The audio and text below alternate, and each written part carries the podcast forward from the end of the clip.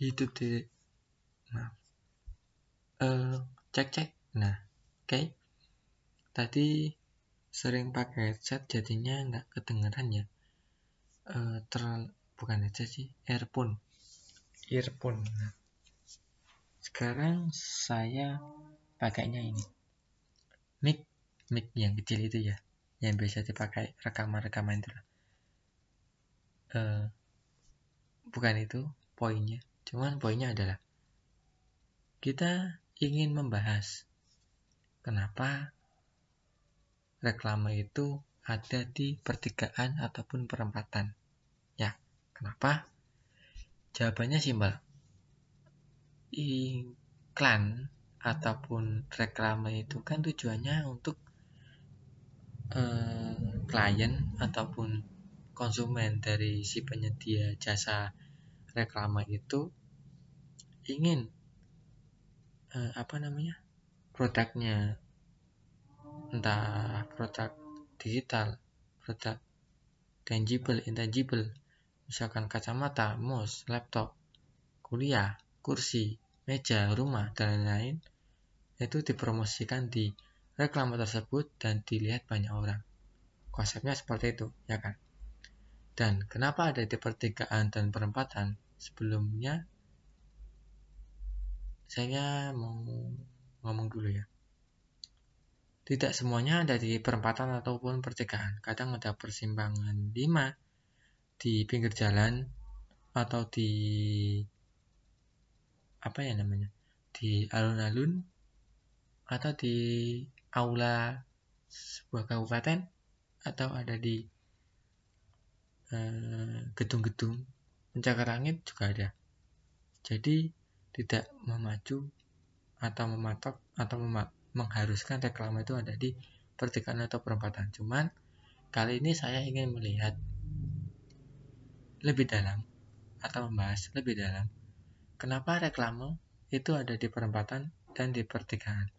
Ya, karena beberapa waktu belakangan dan kemarin malam ketika saya barusan beli makan ya dan saya melihat perempatan salah satu perempatan yang ada di Jogja yang cukup ramai ring road ya ring road utara itu saya itu sekitar eh, di empat sisinya itu ada berapa ya? Sekitar 15 atau enggak 16 reklame dari yang kecil bentuk horizontal vertikal macam-macam yang gede banget yang medium yang ya ada yang ya? Oh yang di sana nggak ada video trennya apa itu video video tren nanti kita bahas di audio lainnya. Nah kenapa saya membahas ini? Karena ini menarik, karena beberapa orang belum tahu. Kenapa itu ditaruh di perempatan. Jawabannya itu simpel, seperti yang saya jelaskan tadi di awal. Saya singgung, saya singgung di awal ya. Eh, orang ingin melihat produknya untuk tujuannya untuk mengetahui produk tersebut.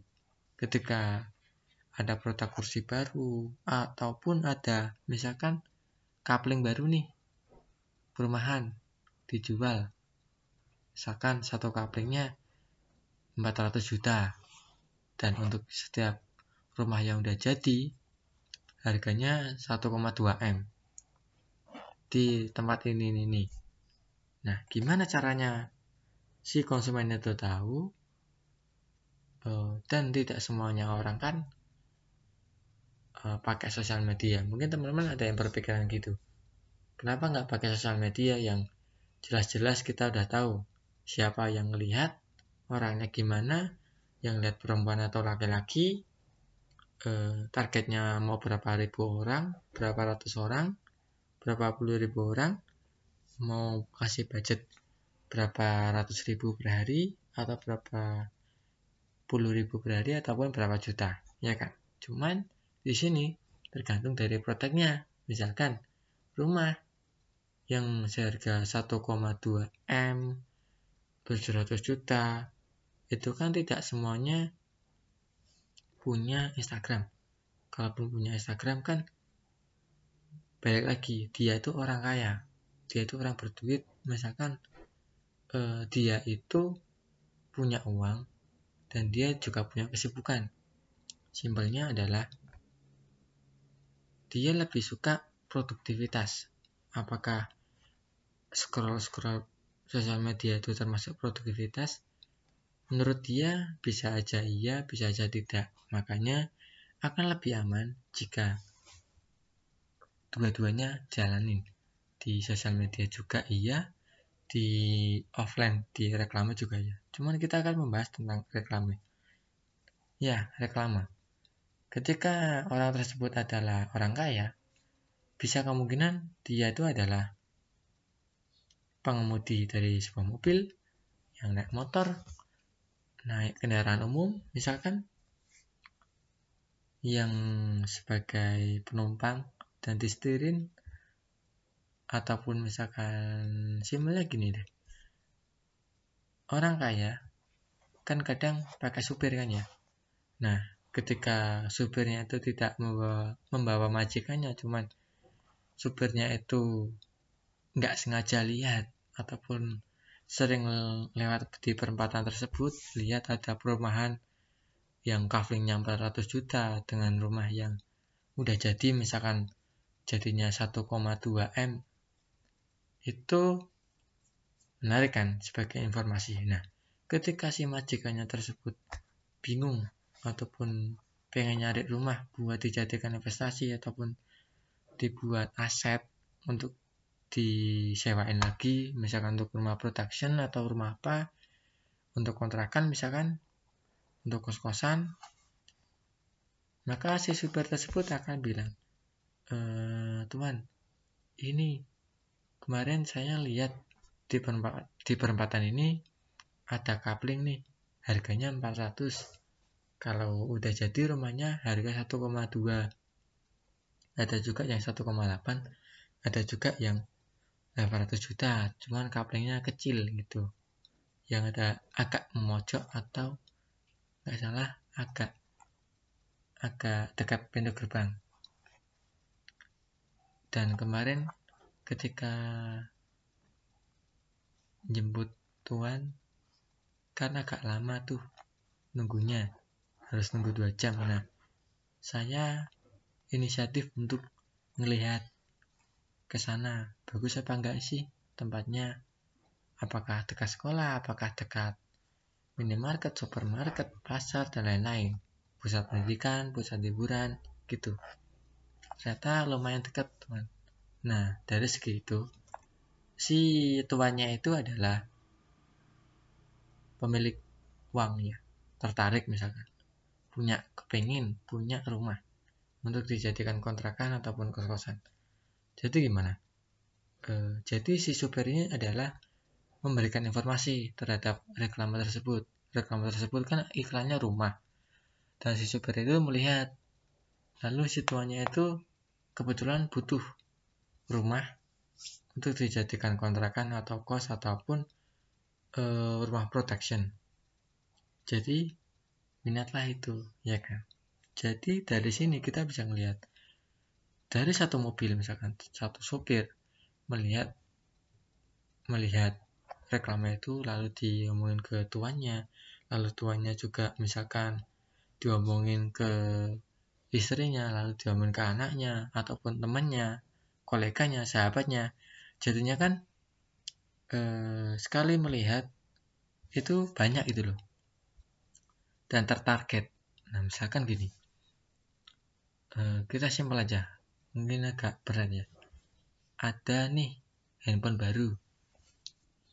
Kan biasanya kan ada pekerja keras yang scroll scroll sosial media itu cuma nyari hiburan ya kan? Kebetulan ada handphone baru. Dan dan si vendor handphone baru itu memasang iklan di reklame. Eh, dapatkan diskon spesial di ini. Atau beli handphone ini dapat casing juga dapat voucher atau dapat paket data sesuai eh, perdana menurutmu saat ini yang kamu pakai. Itu kan? Ya si pekerja keras itu kan eh, tertarik kan ya? Nah targetnya kan berarti kan pas gitu. Lalu kenapa reklame ya karena marketnya itu ada di situ teman-teman kita hitung aja. Dalam satu hitungan kalau nggak salah saya sering jalan-jalan diajak jalan-jalan orang tua Eh, ke, ke berbagai kota.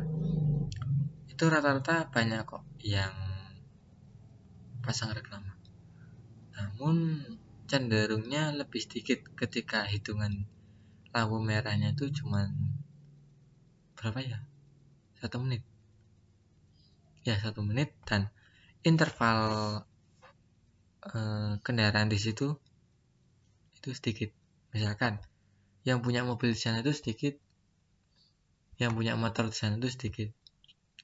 Dan di perempatan tersebut tidak ada atau tidak dekat dengan sekolahan. Yang mana murid sekolah kan pasti diantar orang tua ataupun naik ojek online ataupun naik sepeda motor sendiri. Otomatis ketika lampu merah si orang-orang tersebut anak sekolah itu melihat iklan tersebut reklame tersebut atau gurunya itu lihat reklame tersebut uh, tertarik untuk membeli uh, tertarik untuk membaca semua reklame yang ada di depannya itu di sekitar perempatan ataupun pertigaannya itu. Jadinya seperti itu agak sedikit ketika lampu merahnya itu cuman beberapa menit lah misalkan intervalnya itu juga beda meskipun beberapa menit tapi ada di ring road ataupun dekat jalur alternatif atau dekat jalur pantura, jalur selatan, keluar masuk pintu tol, exit tol, atau masuk tol, itu beda. Dan harga sewanya pun juga beda-beda. Jadi penentunya itu banyak, ya kan? Cuman yang saya tekankan di sini adalah gimana cara ngitungnya dan gimana cara kita memahaminya secara simpel. Dan fungsinya kita memahami ini adalah menyadarkan kenapa reklame itu masih ada dan kenapa masih aktif dan kenapa masih ada banyak peminatnya. Gitu kan? Karena misalkan kita asumsikan motor aja deh. Yang semuanya boncengan. Eh, motor, katakanlah ada 10 motor yang sedang menunggu lampu merah. Ya kan? Di sebuah perempatan. Idealnya yang menunggu itu kan ada tiga. Misalkan 10 motor dikali tiga ya. Itu kan rolling tuh. 10 motor dikali tiga. Berarti kan tadi kan eh, sepakatnya kan eh, sepasang ya boncengannya jadi 10 motor itu bentar 10 motor itu kan yang melihat reklame tersebut ada 20 orang. Benar kan? 20 orang. Jadinya di total dengan tiga jalur, misalkan jalur jalur dari arah selatan, arah utara atau arah barat ataupun sebaliknya ataupun di, bisa diubah-ubah itu ada 30 orang maaf 60 orang yang melihat reklame tersebut dan itu memutar setiap hari, setiap jam, setiap detik, setiap 2 menit misalkan. Setiap 120 menit, orang melihat reklam tersebut sebanyak 60 orang. Bayangkan, ketika satu jam misalkan, maaf, bukan 120 menit ya, 120 detik, itu adalah 2 menit. Satu jam itu ada berapa menit ya? 60 menit ya. Berarti 60 orang yang melihat dari atas sepeda motor itu melihat reklame tersebut dalam dua menit ya berarti kita bisa ngitung nih dalam satu jam itu ada berapa orang yang lihat nah kita hitungnya gini 60 menit ya dibagi dua menit nih berapa 30 menit. Ya 30 menit. E, lalu eh enaknya gini deh. 60 orang dikali 60 menit. Jadinya 3600 ya enggak? Ya makasih mungkin 3600 atau enggak 36000 3600 atau enggak 360 6 kali 6 36 ya 360 kalau salah. 3600 uh, anggaplah 360 katakanlah sehari konstan. Yang lihat itu uh, 60 orang dalam 2 menit. Uh, bentar kok saya jadi ngantuk ya. Dalam 2 menit yang lihat ada 60 orang. Jadi totalnya kan 30 36 ya 360 lah 360 itu dikali 10 jam lah misalkan. Atau dikali ya 10 jam misalkan. Anggaplah ramenya cuma 10 jam. Berarti 3600 jam. 3600 jam dikali 10 orang.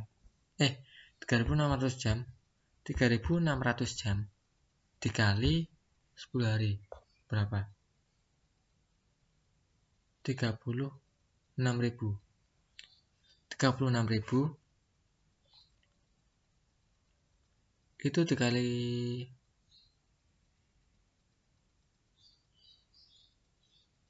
kali berapa ya?